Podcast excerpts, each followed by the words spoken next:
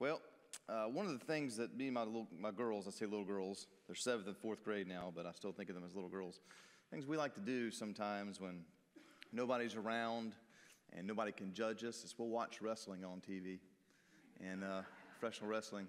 And we just, they like it and it's kind of fun. And, uh, and John David has seen it a few times now. And so he really, he really likes it now. And uh, in fact, I'll wake up in the uh, morning or whatever and, and he'll ask, instead of asking us to watch uh, Peppa Pig or uh, some kind of little kids show. He wants to watch wrestling. So we've been watching a lot lately, more than I even want to, because and there's actually a lot on there. So I keep recording all these because he wants to watch it and he watches it. And, and so, what do you think he's been doing lately?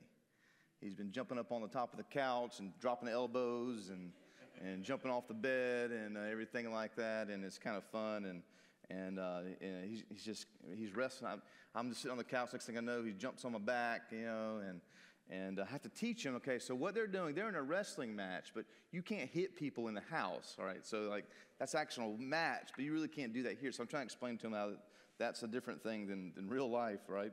Uh, but a lot of times he likes me to pick him up and just kind of throw him around and everything, and and you know just do all kind of crazy, which is fun. I you know I enjoy it. Uh, but but he trusts that I'm not going to hurt him. He understands it's playtime. He trusts I'm not going to drop him on his head. When I pick him up by his feet and do like this, and I'm not going to drop him, right? Uh, he knows that because I'm his father, and he laughs and he's having a good time, and, and, he, and he trusts me to not hurt him. Today we're talking about trusting God in the little things of life. Trusting God in the little things of life, much like John David's father's not going to intentionally injure him we have a Father who will not as well. And many times He has a plan for us that maybe we don't quite see, maybe we don't quite understand. And so we're talking about that today as we start a new sermon series on the life of David. We're picking up where David makes his, his uh, first appearance here in 1 Samuel 16, starting in verse 1. The Lord said to Samuel, How long will you grieve over Saul, since I have rejected him from being king over Israel? Fill your horn with oil and go. I will send you to Jesse the Bethlehemite. For I have provided for myself a king among his sons. And Samuel said, How can I go? If Saul hears it, he will kill me. And the Lord said, Take a heifer with you and say, I have come to sacrifice to the Lord and invite Jesse to the sacrifice, and I will show you what you shall do. And you shall anoint for me him whom I declare to you. And Samuel did what the Lord commanded and came to Bethlehem. The elders of the city came to meet him trembling and said, Do you come peaceably? And he said, Peaceably, I have come to sacrifice to the Lord. Consecrate yourselves and come with me to the sacrifice. And he consecrated Jesse and his sons and invited them to the sacrifice. Verse 6. When they came, he looked on Eliab and thought, Surely the Lord's anointed is before him. But the Lord said to Samuel, Do not look on his appearance or on the height of his stature, because I have rejected him. For the Lord sees not as man sees. Man looks on the outward appearance, but the Lord looks on the heart. Then Jesse called Abinadab and made him pass before Samuel, and he said, Neither has the Lord chosen this one. Then Jesse made Shammah pass by, and he said, Neither has the Lord chosen this one. And Jesse made seven of his sons pass before Samuel, and Samuel said to Jesse, The Lord has not chosen these. Then Samuel said to Jesse, Are all your sons here? And he said, there remains yet the youngest, but behold, he is keeping the sheep. And Samuel said to Jesse, Send and get him, for we will not sit down till he comes here. And he sent and brought him in. Now he was ruddy and had beautiful eyes and was handsome. And the Lord said, Arise, anoint him, for this is he. Then Samuel took the horn of oil and anointed him in the midst of his brothers. And the Spirit of the Lord rushed upon David from that day forward. And Samuel rose up and went to Ramah. Father in heaven, as we continue to worship today, uh, we pause to look at this passage of Scripture. Lord, that you have given us that shows the first step, really, the first appearance of, of King David, one of the, the greatest people in the Bible. People, Lord, a man, Lord, that you have said is a man after your own heart. So as we look at this story, show us uh, some principles we can glean by it about how you are and, and how we should trust you in our lives, Lord, even in the little things in life.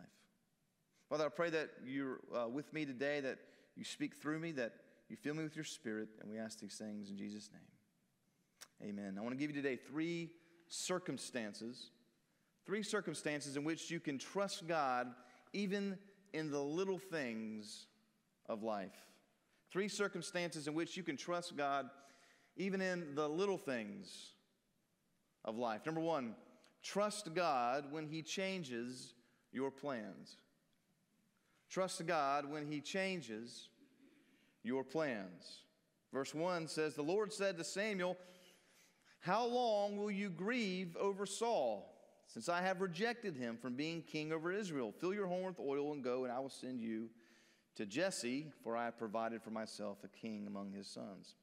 Now, a good portion of the first half of the book of 1 Samuel, which you see we're, we're jumping here in chapter 16, a good portion of it deals with the people wanting a king, asking and begging for a king, God giving them a king, God giving them Saul, and then Saul failing as that king. It also deals with a man named Samuel who was the last judge of Israel.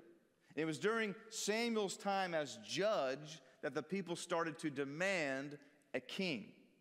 why, why would they demand a king? We had this judgeship working. Whenever they needed a judge, God would rise up with one.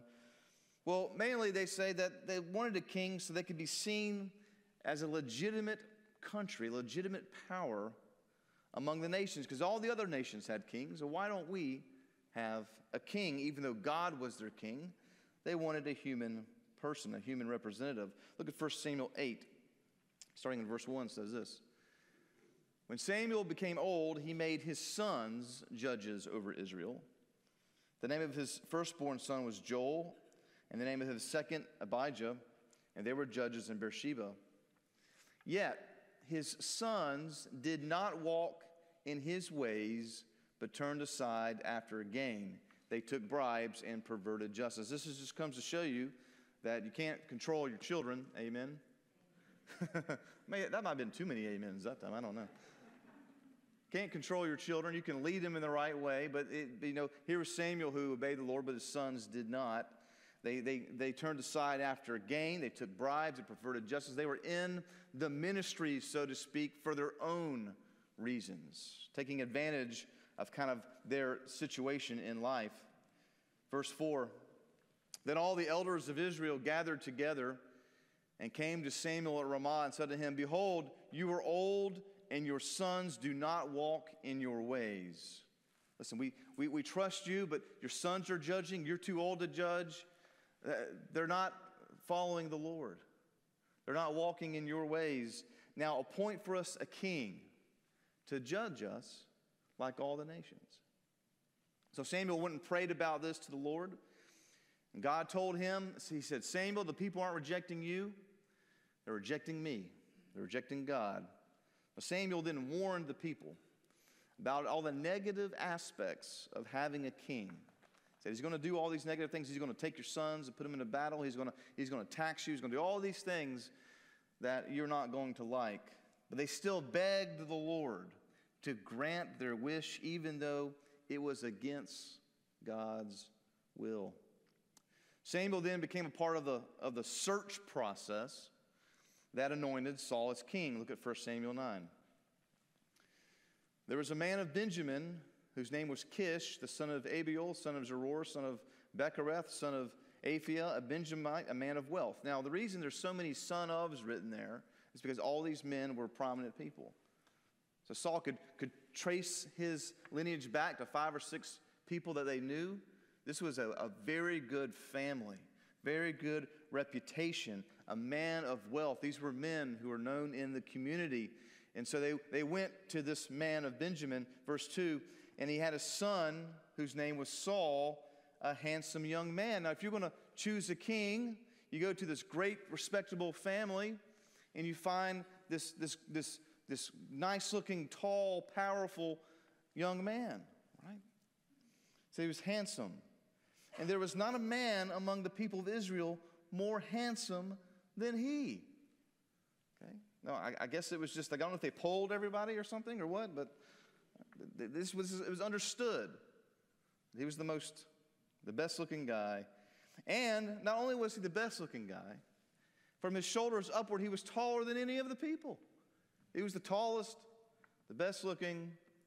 You know, he probably was the, the, the captain of the football team, those kind of things, if you know what I mean. So they choose Saul. He had everything wealthy, good looking, tall, dark, handsome. This was kind of a, a, lot of ladies' wish list for a husband, right? Probably had a full head of hair, too. He had everything, everything I don't have. He had it all, right? Tall, anyhow. So Saul becomes king and has then it has immediate military success. Just his first battle, they go and win. And I think this is great.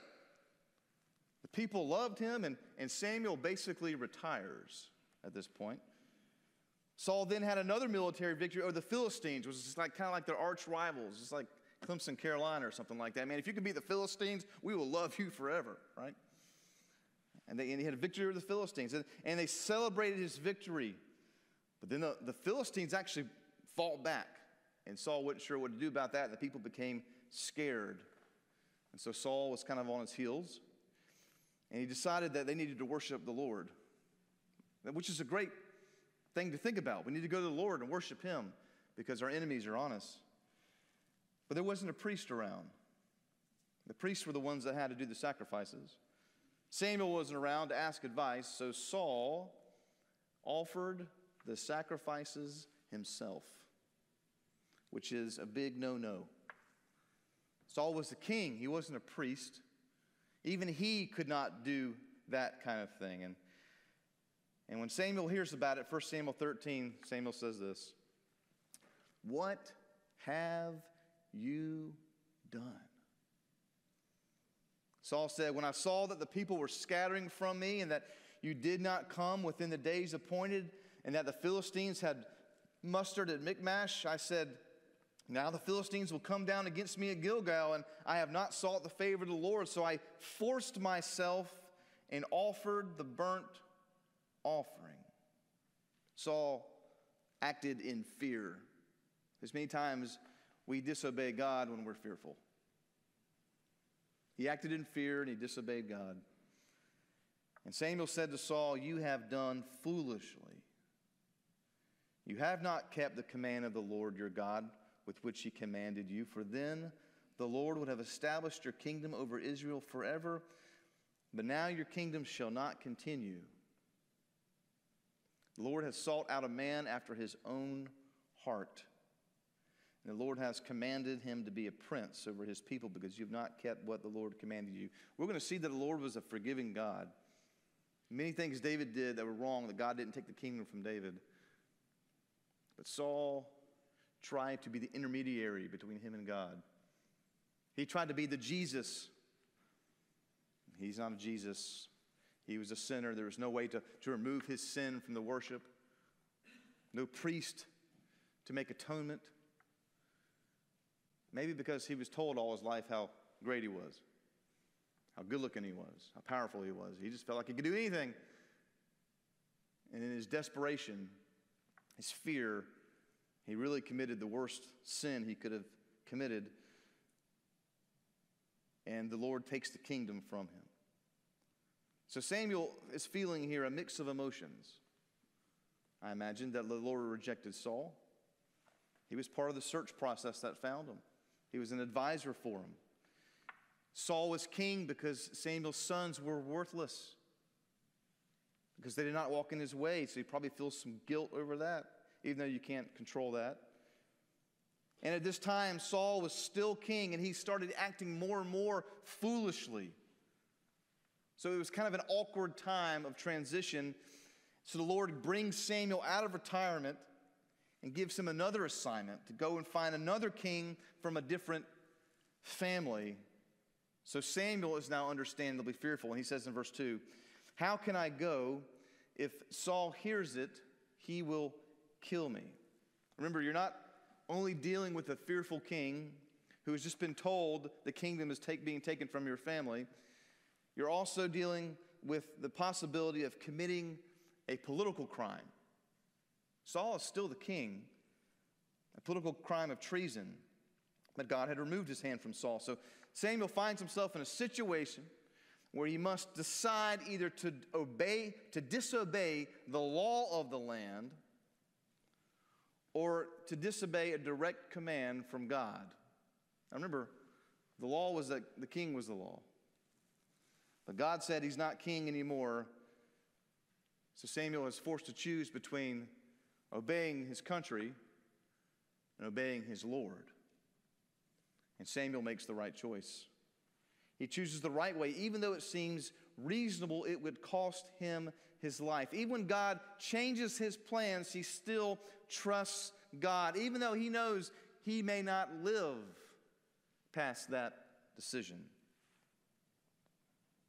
Yet God gives him more insight and instruction. He says, Take a heifer with you and say, I have come to sacrifice to the Lord, and invite Jesse to sacrifice, and I will show you what you shall do. You shall anoint for me him whom I declare to you. The, the official reason for him going to this family, the, Lord loves him, gives him was to worship, which they did. But another reason that he didn't tell him right away was to anoint his son, Jesse, a son of Jesse, as king. Sometimes when God changes our plans or his plans, He's forced to change them for our good because we've gotten outside of His will. We've gotten outside of His will. So God is changing. And Romans 8:28 says that He's always making things good for those who love God. But the problem is He's having to continue to do that because we get out of His will. We sin. So many times we trust God when He changes our plans. Maybe we've gotten out of His will, but we still trust Him knowing that He is still working for our good, still working for His glory. And we're going to see, even though the people wanted a king, and even though God gave him Saul, even though God had to go through the painful process of removing the kingdom from Saul and giving it to David, David became a great king. A man after God's own heart. Even though there shouldn't have ever, have ever been a king in the first place. So we trust God when He changes our plans. Secondly, trust God when He changes your perspective. When He changes your perspective. Verse 4 Samuel did what the Lord commanded and came to Bethlehem. The elders of the city came to meet him, trembling, and said, Do you come peaceably? Samuel was still a well known leader in Israel and Bethlehem was a small town. And here's the elders of the town, the leaders. And here comes Samuel to their doorstep. It's probably, it's like when the principal would come to your classroom. It wasn't usually a good thing. It wasn't usually a good reason. So they were probably a little awestruck, but also concerned. And they asked, Are you here for peace? Is this a good visit? And he said, Yes, peaceably. I've come to sacrifice to the Lord in your town. Consecrate yourselves and come with me to the sacrifice. And he consecrated Jesse and his sons and invited them to the sacrifice. They're all, they all prepare for worship. All of Jesse's sons were present.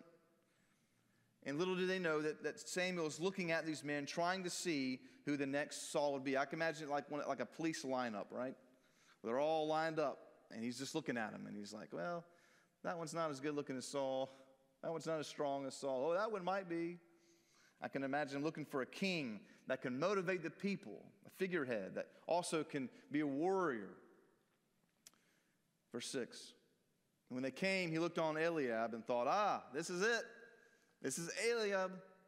He's 6'4, 230, runs the 40 in 4.3 seconds. This is the guy right here. Eli, he might be better than Saul. This is the guy right here, Eliab. Right?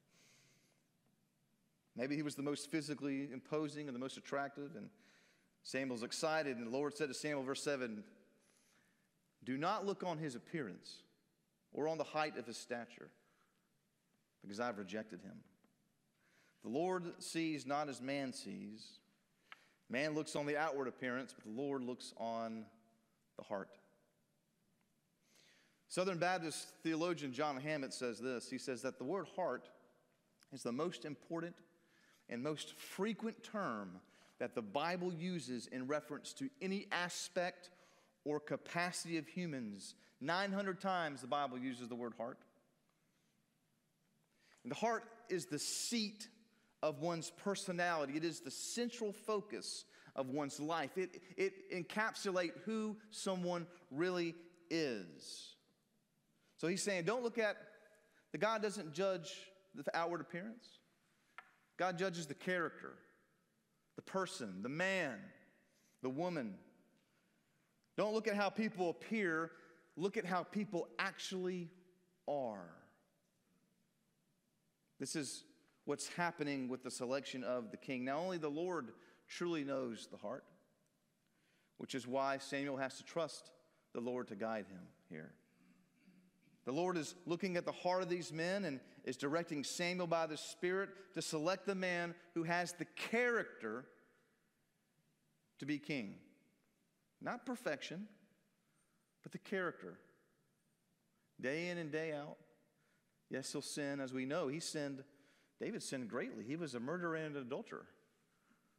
But somehow he still had the character to be called a man after God's own heart.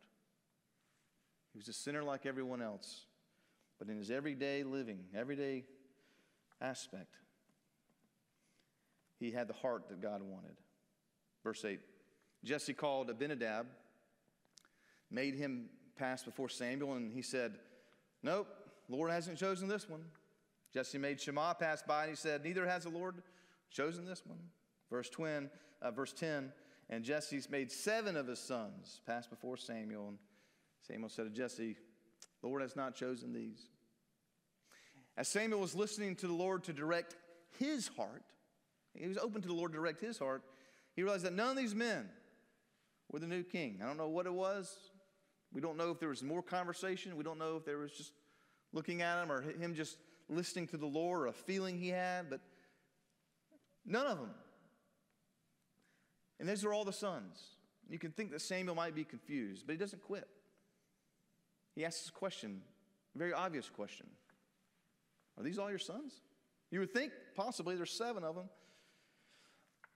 Because the Lord hasn't told me that any of these are the man, but I know that a son of yours is coming.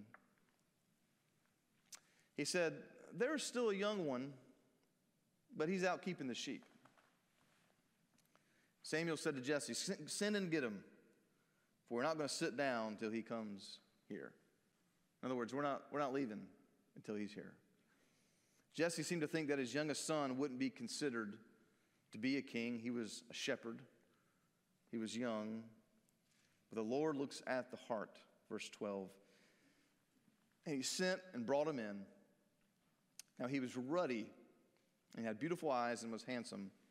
And the Lord said, Arise, anoint him, for this is he. Now, it's interesting to note that the Lord says God doesn't look at man's appearance, but then there's a description of David here.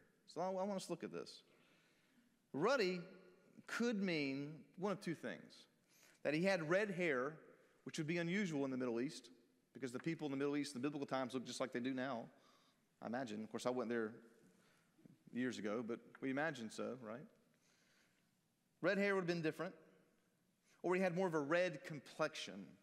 And my granddad kind of had a, a, red complexion to him, you know, and he could take he could take a, a, a, match and light it on his cheek, you know what I mean? You know, he's just kind of a red kind of farmer. I was my granddad, you know, so you know, just kind of a kind of that type of, of look, and uh, it would be different, you know, been different. Red hair, that's odd. Red complexion, bit unusual. Then it says he had beautiful eyes. Now, maybe he did but can also be translated as he had a good countenance about him. He had a good posture about him. He was mentally sharp. He had some type of calming charisma. Have you ever met a, a famous person before and you kind of walk in a room and they just kind of have this calming charisma about them. Just kind of puts you at peace, right? Or someone that is well known. I think that's a very possible interpretation. The Lord just say, just look at the outside.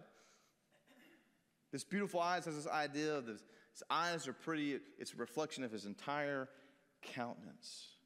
He had the mental personality to be a king. And then he says he was handsome, which just is quite literally a way of saying he was easy on the eyes. quite literally. It's easy on the eyes. This is not what made him king, but this is what he looked like nonetheless. So we, we, we trust God when he changes our perspective. How many times do we see a situation out in front of us and we think, I don't know about that. That didn't look good. Or this looks great. And the Lord changes our perspective. We see things differently. We don't see things the way the world sees them. We start seeing things the way the Lord wants us to see them. So trust God when He changes your perspective. And finally, number three, trust God when He changes your path. The path that you are on. We're all on some type of path in life right now. We are. We're all walking in a journey with Christ. Sometimes we get comfortable on our path. Amen? Sometimes we get comfortable on our path. And sometimes the Lord changes our path. And we see this not only in Samuel's life, but in David's life. Think about David. He's out tending the sheep. He's thinking his life is going to be one where he's the youngest of eight brothers. He's not getting any inheritance.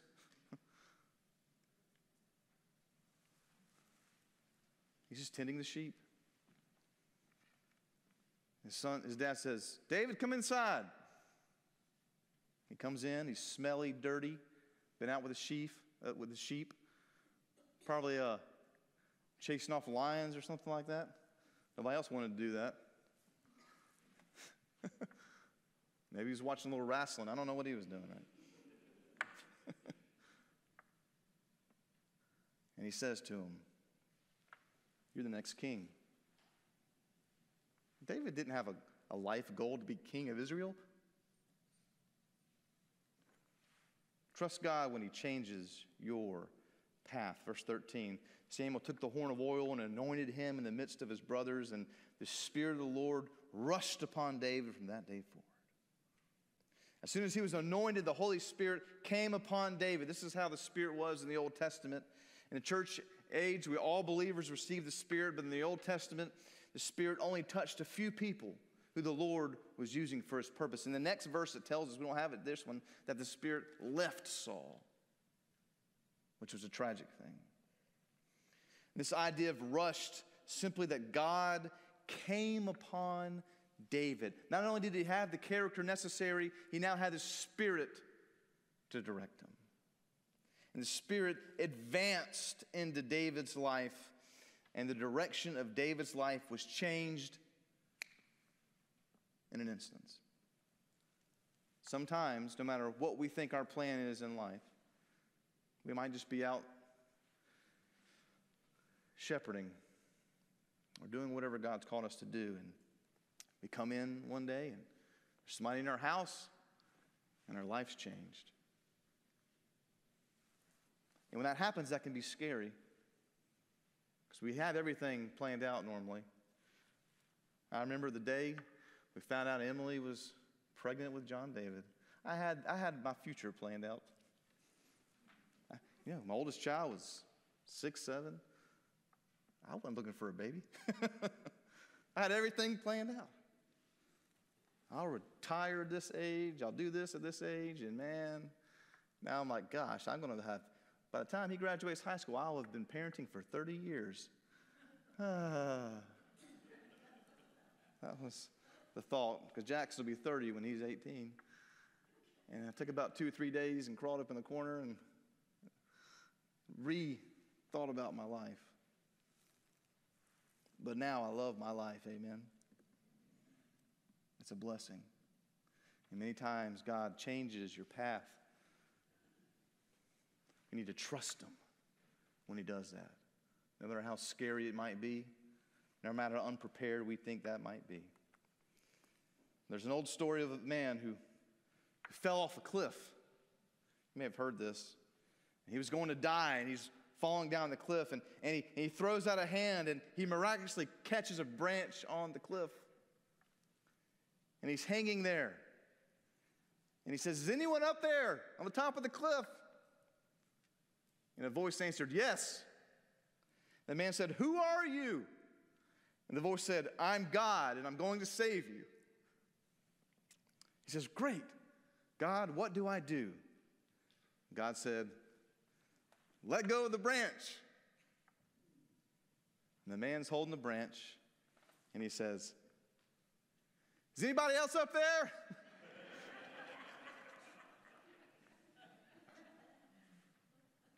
Sometimes the Lord wants us to let go of the branch. Amen. He says, I'm up here. Things are changing maybe in your life. Just let go of the branch and trust me to catch you.